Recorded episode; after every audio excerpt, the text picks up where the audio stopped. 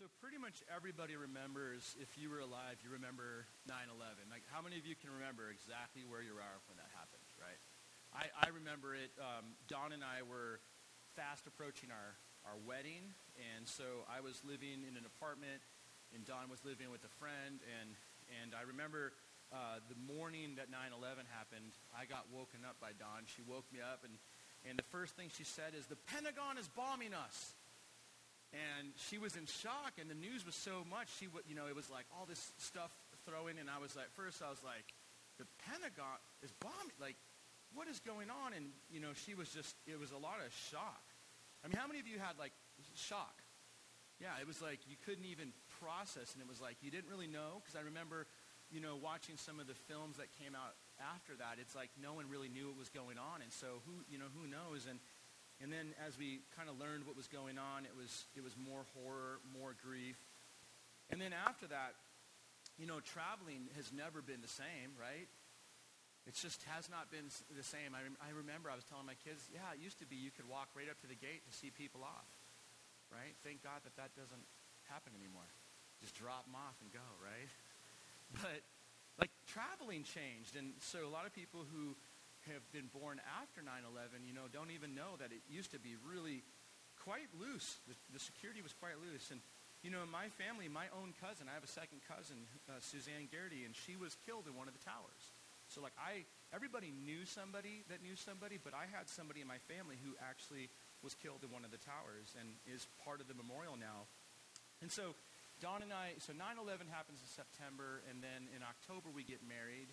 And and then we go on our honeymoon, and Dawn and I had decided to go to this resort in Virginia. And it was this, it's called the Love State, and it's this really beautiful resort in the mountains. And we went, and on our honeymoon, one of the things that we did was we went to go travel up to Washington, D.C. to do the tour. Have any of you ever done the Washington, D.C. Monument Tour? Some of you have. It's like absolutely amazing. Um, I mean, it really, truly was life-changing in many ways. But we went on, and we had so much fun because we got to this. They were like, you had to be there at 5 a.m. So we woke up and we got there, and we we looked around on this big tour coach, and we realized that we were the only people under the age of 70 on this tour. And we're like, oh, that's interesting. And so we go on this tour, and we're just traveling all over Washington, D.C., seeing all these different beautiful monuments, and, um, and we found out that it was just a bunch of retired people doing this. And it was really neat because they found out that we were on our honeymoon, and so they're like, oh, you don't have to pay for it. It's on us. And, and then at the very end of it, we stopped at retired people's favorite place in the world, the Golden Corral. And I was like 22, and I was like, yeah, all you can eat chicken wings, and just mouth on them, and, you know. And uh, it was, but it was really sobering because we had an opportunity to drive right past the Pentagon. And we saw this building with a huge hole in it. And there was burn, smoke burns all over it. And we got to see the light poles that got taken out when this airplane crashed into it. And I just remember that the world changed in significant ways in 9-11. Like, there were some major shifts that happened both in our country, but also, I think, globally. Um, but three things also changed at that time in the culture of the church. Now, I remember three things that, that happened as a result, I think, to 9-11. I mean, it was not very um, long after 9-11 that churches were super full. People like went back to church and they were, they were back in church. And I remember the church we were going to at the time, I mean, it, it was a small church like ours. And overnight it felt like it just doubled in size. There were just tons of people who started coming back to church and started going to church more regularly. Another thing I remember is people started praying a lot. Like it felt like people really started pressing into prayer, um, and there was a lot of reasons for that. But people started praying, and really, there were a lot of different calls to prayer at that time. I remember different prayer parachurch organizations started having prayer meetings, and people were praying. And then there also was this phenomenon probably about two months after 9-11 that I started seeing pretty commonly, and it was that people were serving in significant ways. My, my own sister, my sister who's right below me, her name's Michelle, um, she is the golden child in our family, and I just want to put it out there that we all know that she is. Like, she was always the one, like when I was a kid, I used to get in trouble for everything. Like, I couldn't get away with anything. In fact, at one point in time, I liked to listen to music that wasn't Christian. Okay? This guy named Snoop Dogg, all right? And I figured out a way to, treat, to trick my parents. Okay, we, my friend dubbed a tape. There used to be these things called tapes. Okay, and and so my friend made a Snoop tape, and on the outside he put "Jesus is cool, DC Talk," and I was like, brilliant. She's never gonna know. And then my mom walked in my room and she's like, "What are you listening to?" And I was like, "Jesus music, of course." And she's like, "Let me see it." And then she grabbed it and she went upstairs and put it on the stereo, and I was just like, "Oh." It's not good. And I, I, I'm like, well, how do you know everything I do? And she used to always say, well, the Holy Spirit told me. I found out later that the Holy Spirit was my sister. She's a little narc, okay? It's like bad, you know?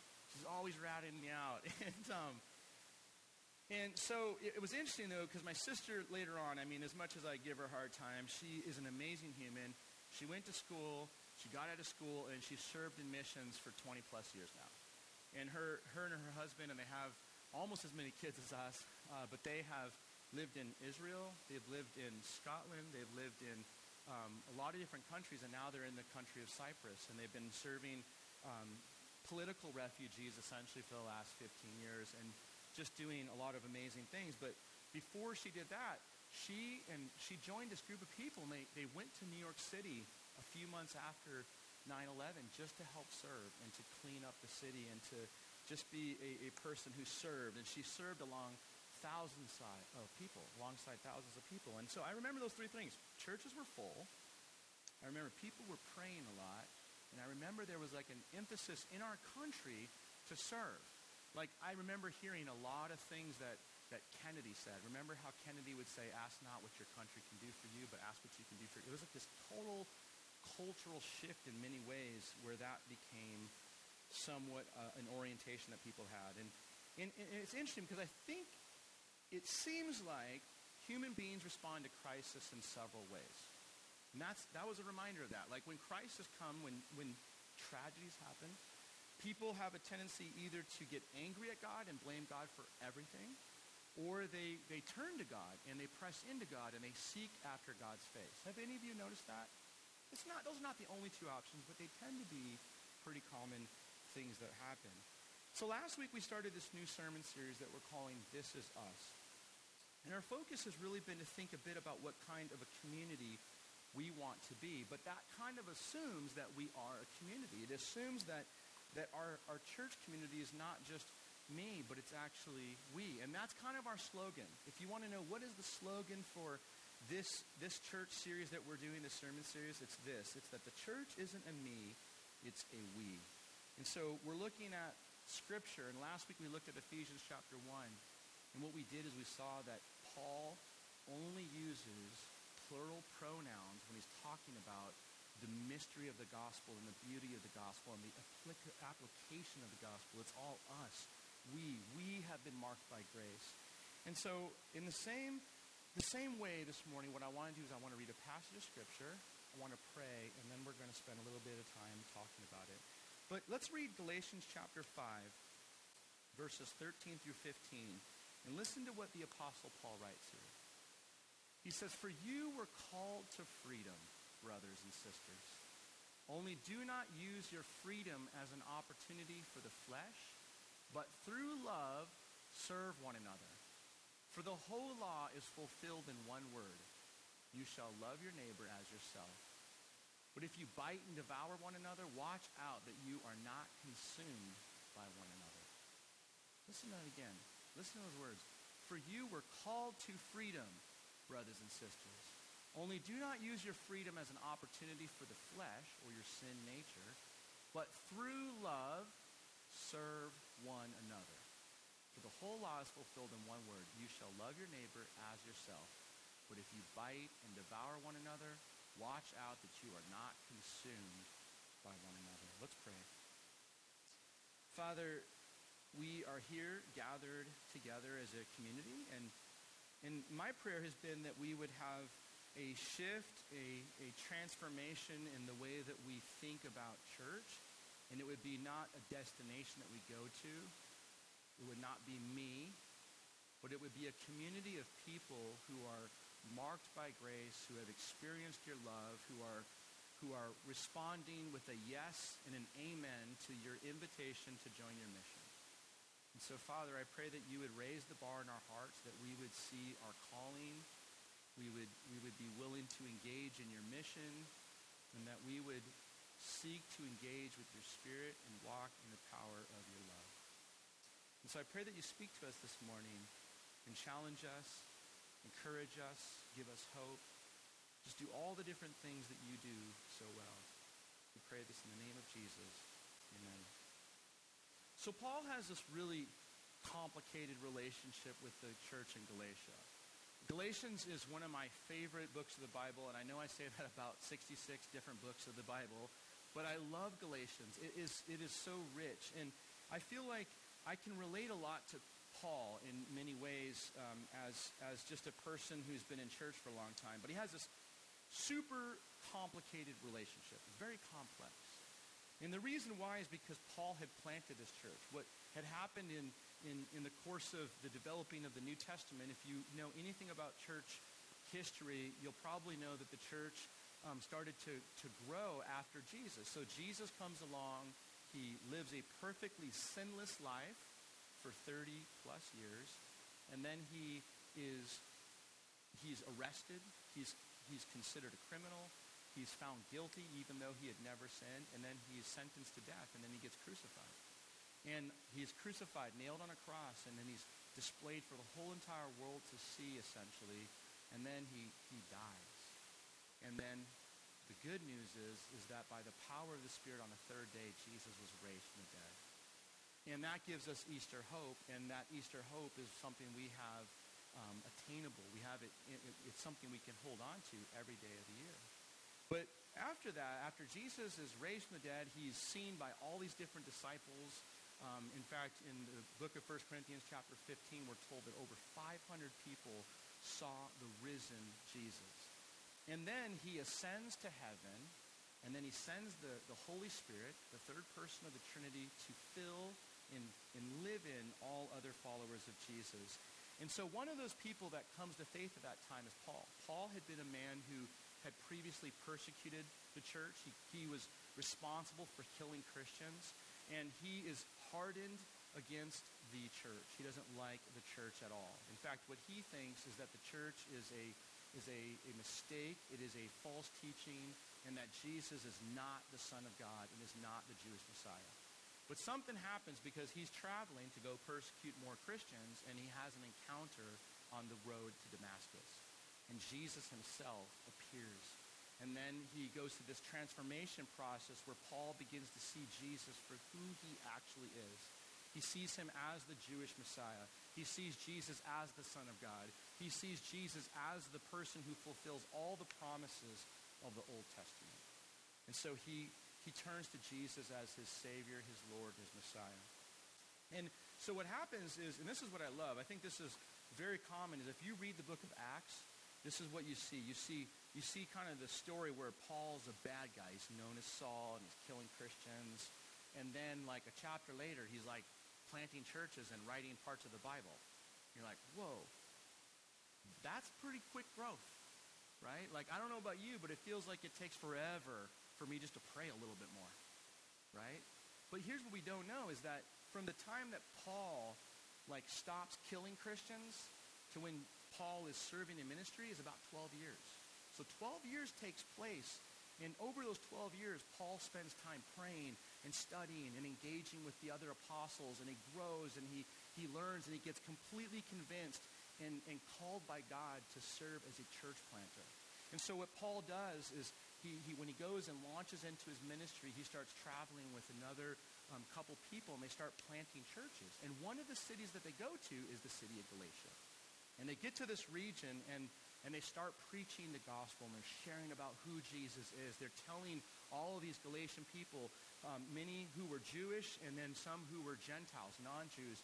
And he talks about Jesus. Jesus is the fulfillment of the promises of the Old Testament. Jesus died on a cross for your sins and my sins. And, and if we have faith in Jesus, if we believe that he was raised from the dead, we can experience salvation in the here and now we can inherit eternal life.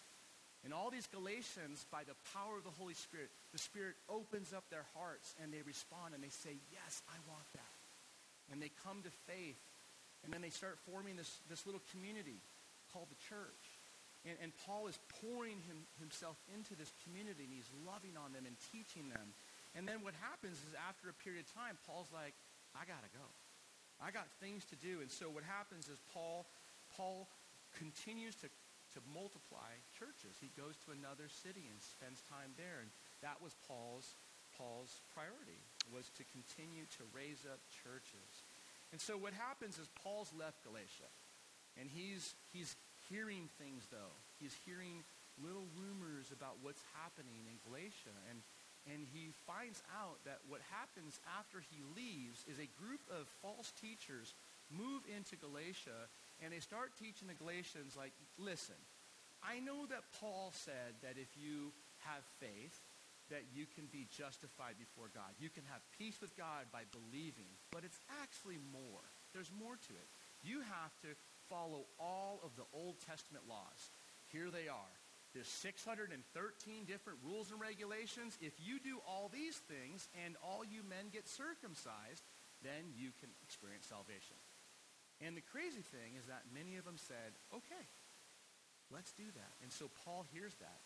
And he, as the founding, you know, founder of this church, is, is what do you think, what are, the, what are the feelings that he probably has? He's furious, okay?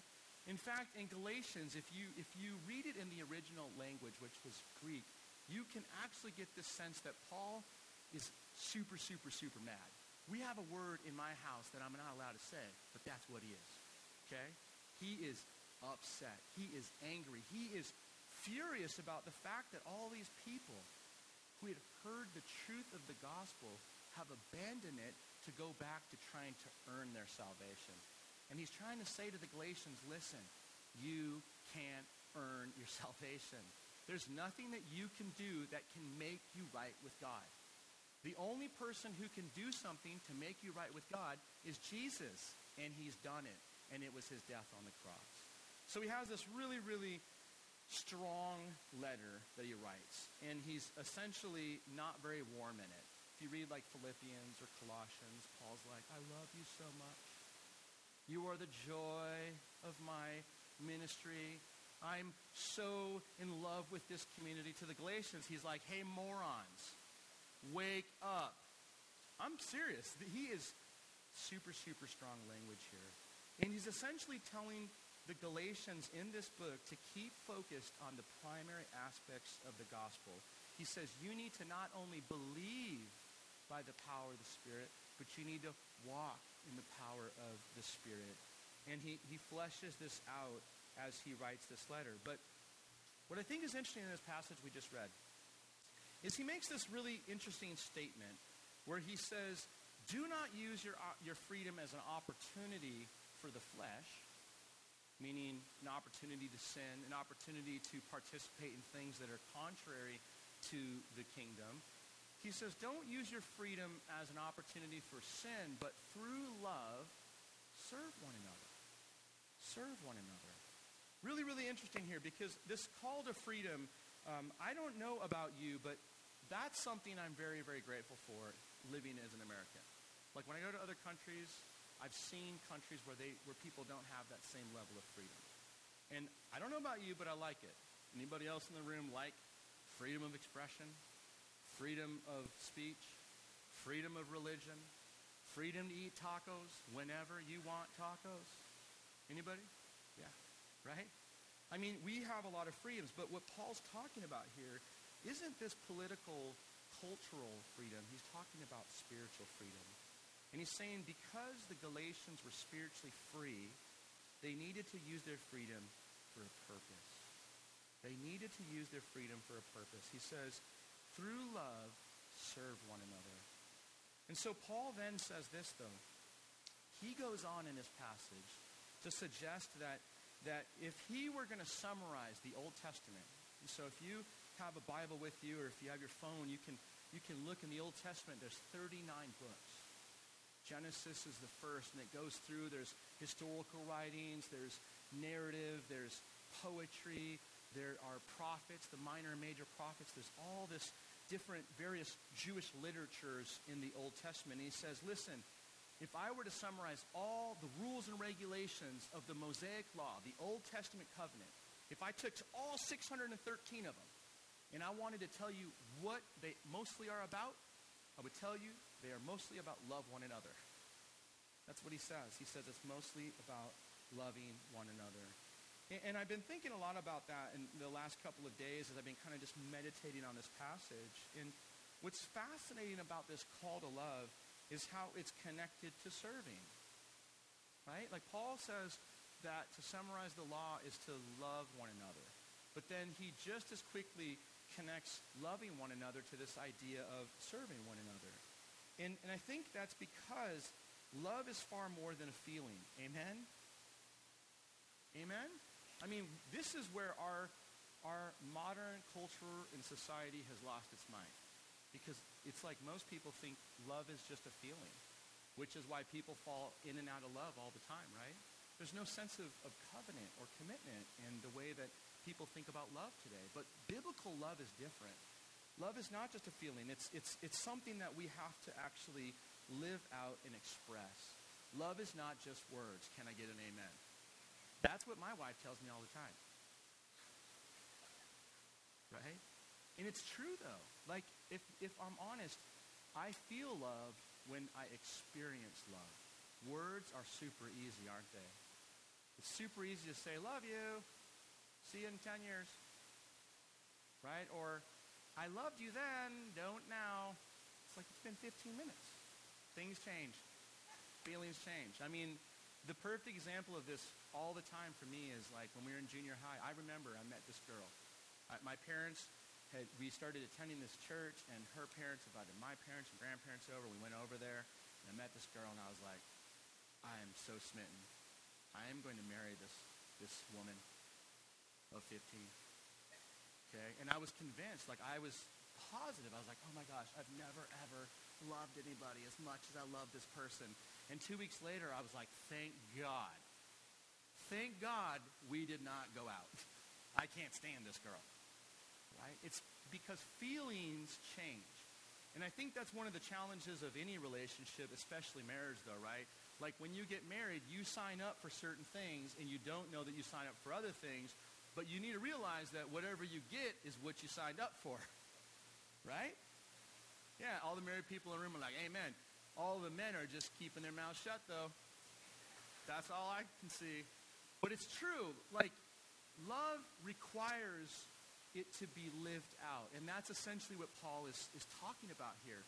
He's saying that love, love is supposed to beckon us and invite us and nudge us and push us and, and cause us to want to live it out in a way that actually helps and blesses other people. That's what Paul is saying right here. And I mean, there's no better example, folks, than Jesus himself. I mean, Jesus, oftentimes I hear people say things like, well, I, I like Jesus. Jesus was a great guy. I don't know about the church, but Jesus was good. I'm like, well, what makes you, what makes you so attracted to Jesus? Well, Jesus just came to preach love. And that's true, right? Jesus did preach love.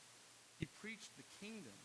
But there's parts of this, of the gospel that we need to realize is that, that not only did Jesus talk about love, he lived it out by the way that he, he served.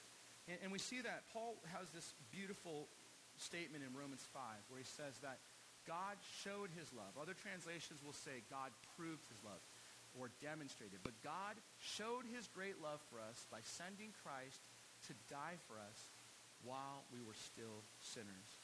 And just as an aside, that's why I think we need as followers of Jesus to have a biblical definition of what love is. Because I think most people today feel like love is just a feeling. It's, it's the goosebumps, right? Like, oh, I just felt this warm, fuzzy unicorn crawling up my heart. It just felt so good. But love needs to be defined in a different way because what I think we see in Scripture is that love would be defined like this. Love is when we are willing to do something for another person regardless of whether it benefits me. Right? Think about parenting. That does not benefit us. Right? I mean, most of the time you're like, I'm going insane. I think I'm losing my mind. Like, so love, when it's when it's biblically defined, means that I am I am so in love with my kids, just to use that illustration again. I love my kids more than anything in the world, but I am willing to do and experience whatever is needed in order for them to experience blessings and goodness and, and, and happiness and joy and all that, right? And so love has to be defined in this way where it's not, it's not self-serving, but it's outward focused. And that's what we see in the teachings of the Bible. And Jesus demonstrates that by the fact that he dies for us and serves us even though we don't deserve it. And so here's a really good question for us to ponder, I think. E- each of us need to ponder this question. Are we loving one another if we aren't serving one another? Are we loving one another if we aren't serving one another? And for as long as I've been a part of the Vineyard movement, which is most of my life, one thing that's always stood out to me as being not unique. We're not the only church movement that focuses on this, but I loved how as a kid, even though I oftentimes didn't understand a lot of the things that maybe were being taught or, or spoken of by, by the adults, what I always loved is that we've always, as a movement, tried to say, hey, listen, the way that we believe should impact the way that we live. So it's not good enough just to know what's in the Bible. We need to live what the Bible teaches. And so it's about putting our faith into action. And so if you're looking for opportunities to serve, because every single time that we talk about serving, what I think is beautiful about our church community is that we all, Dawn and I both have a lot of people who come up and say, hey, I want to get plugged in. How, how can I serve? What are some areas of need? And you know, most of us, we all say one word. Kids. we're like, we're desperate. Okay? And, and it's true, but there's a lot of other ways too, because one of the things that I think we have to think about when it comes to serving is serving in, in connection with our gifting too, right? Like, how am I gifted? How am I wired? What am I passionate about? And so I just want to mention, just as a quick aside, we have some sign-up forms back there. If you are looking to get plugged in, you can let us know. There's a number of ways that you can, you can sign up to be a green team, coffee team, music team, blah, blah, blah. Or you can just say, I will do whatever you want and then I will be like, You are loved. You are deeply loved. So here's what I, I want us to kind of land on for, for this morning is, is this idea to, to love and to serve, and to serve and to love. Like those things are intertwined. Let's stand up together.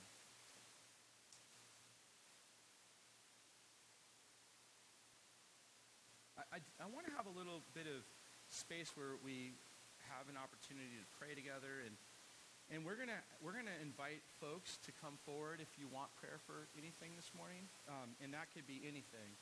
And before I launch into a couple things that I had a sense that the Holy Spirit wanted to do today, um, there's a Bible verse in James that says that um, God resists the proud, but He gives grace to the humble. Okay, you all heard that statement before? God gives grace to the humble right? And I know one of the most humbling things is to say, I have a need. It's like, I don't like doing that. Do any of you like doing that? It's like awkward, right? But I do know that God responds to us when we humbly position ourselves to receive. And so we're going to have an opportunity to receive prayer this morning. And if you want to receive prayer, I'm positive I think that God, not think, I'm positive that God wants to meet you where you're at. But I had, I had two things this morning that I, I had a sense that the Lord wanted us to lean into a little bit. So, uh, again, I just want to pray and welcome the Holy Spirit's presence, not because he hasn't been here, right? We know he's been here. But when we pray and we say, Come, Holy Spirit, it's our way of, of putting out publicly, we would like God to be active right now. Amen? We want him to show up. When I was going to a Pentecostal church, um, I used to always hear this. We had this expectation for God to show up and show off. And I love that because I think God does want to show up and I think he does want to, he wants to meet us where we're at. Amen. And, and so I'm going to encourage you to close your eyes right now if that helps you to hear from God. And just to open yourself up to however God might want to speak to you.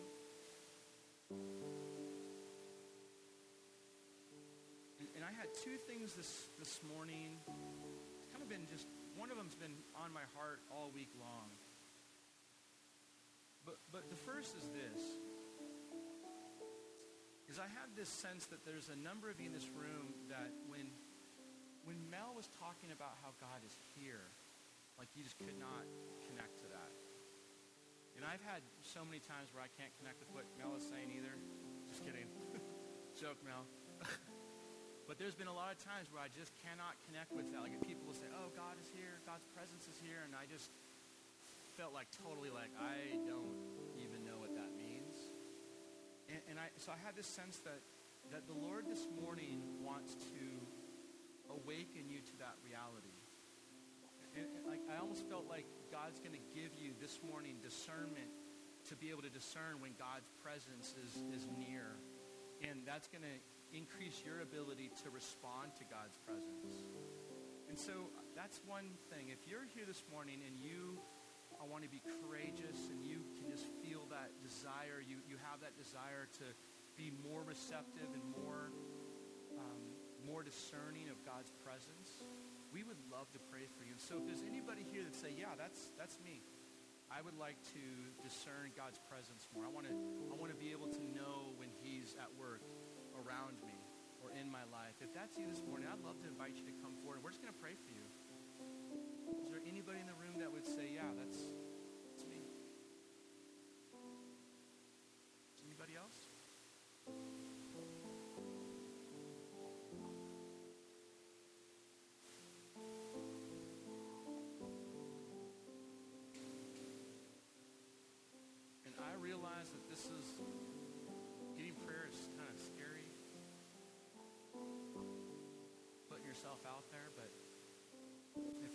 this morning you say, yeah, I just, I just don't know if I can recognize the voice of God. I don't know if I can recognize God's work and God's, God's spirit, his presence, but I want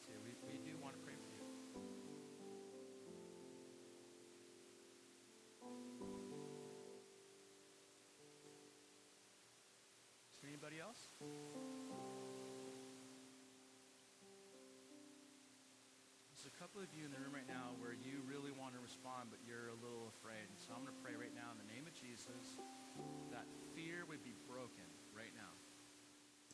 And that the fear of what other people would think would just disappear right now.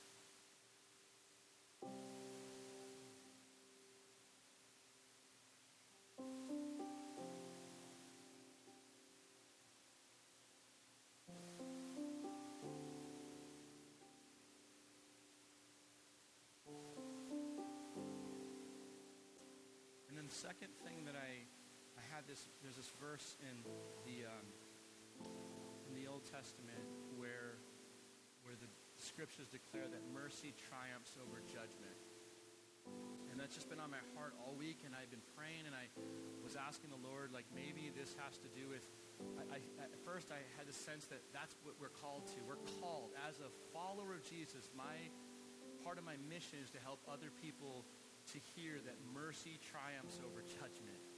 But I had this particular sense this morning that there's a number of you in this room who have been carrying this, this shame and condemnation, and you have this sense of judgment that just follows you wherever you go. And this morning, you need to hear that mercy triumphs over judgment. Amen?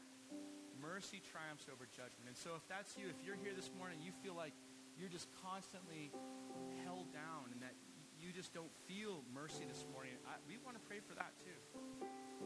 So is there anybody in the room that can connect with that? Just feeling condemnation and shame at times.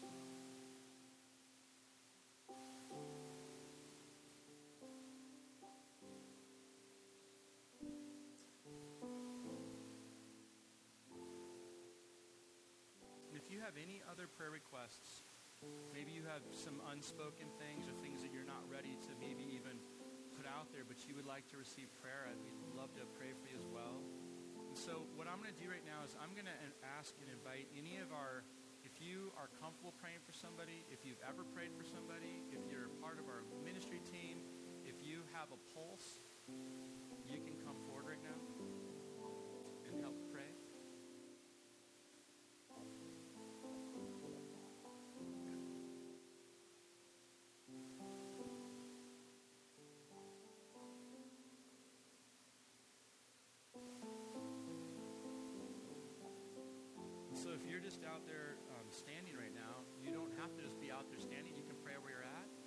so, Holy Spirit, we welcome your presence right now. We thank you that you are at work right now in each one of these people's lives. We pray for your kingdom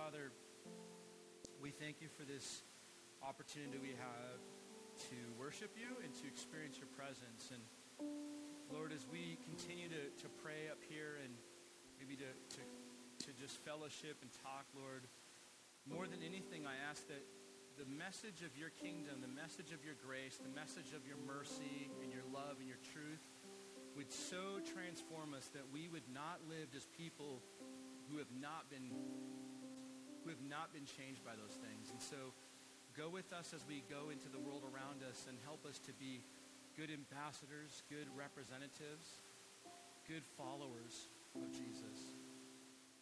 We pray that your kingdom would come, your will would be done here in Red Bluff as it is in heaven. We pray this in Jesus' name. Amen. Have a great week, folks. If you want to keep praying, feel free to do so. We'll see you next Sunday.